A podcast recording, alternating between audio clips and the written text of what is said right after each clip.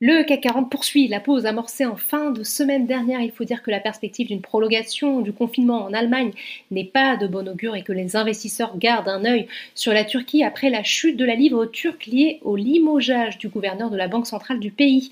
L'indice parisien termine la séance en repli de 0,49% vers les 5968 points. Du côté des valeurs, la détente sur le marché obligataire favorise le segment technologique à l'instar de ST Micro et de Dassault Systèmes, plus forte hausse du jour.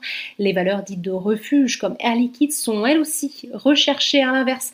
Le marché sanctionne Kering, plus forte baisse de l'indice. Le titre est pénalisé par des informations d'un blog spécialisé relatant un éventuel rapprochement avec Richemont en janvier dernier, une offre, une proposition qui aurait été rejetée par le principal intéressé à la baisse. Également la foncière commerciale Unibail-Rodamco Westfield qui souffre des nouvelles mesures prophylactiques et lâche plus de 2%. L'actualité est également marquée par la poursuite du feuilleton Veolia Suez ce dernier a proposé à Veolia de revoir le prix de son offre pour le porter de 18 euros à 20 euros par action et de céder davantage d'actifs au fonds Ardian et GIP, une offre immédiatement déclinée par le principal intéressé. Veolia lâche plus de 2% du côté des baisses. L'actualité en Turquie pèse sur BNP Paribas exposé au marché turc. Le titre perd 0,86% sur le SBF 120.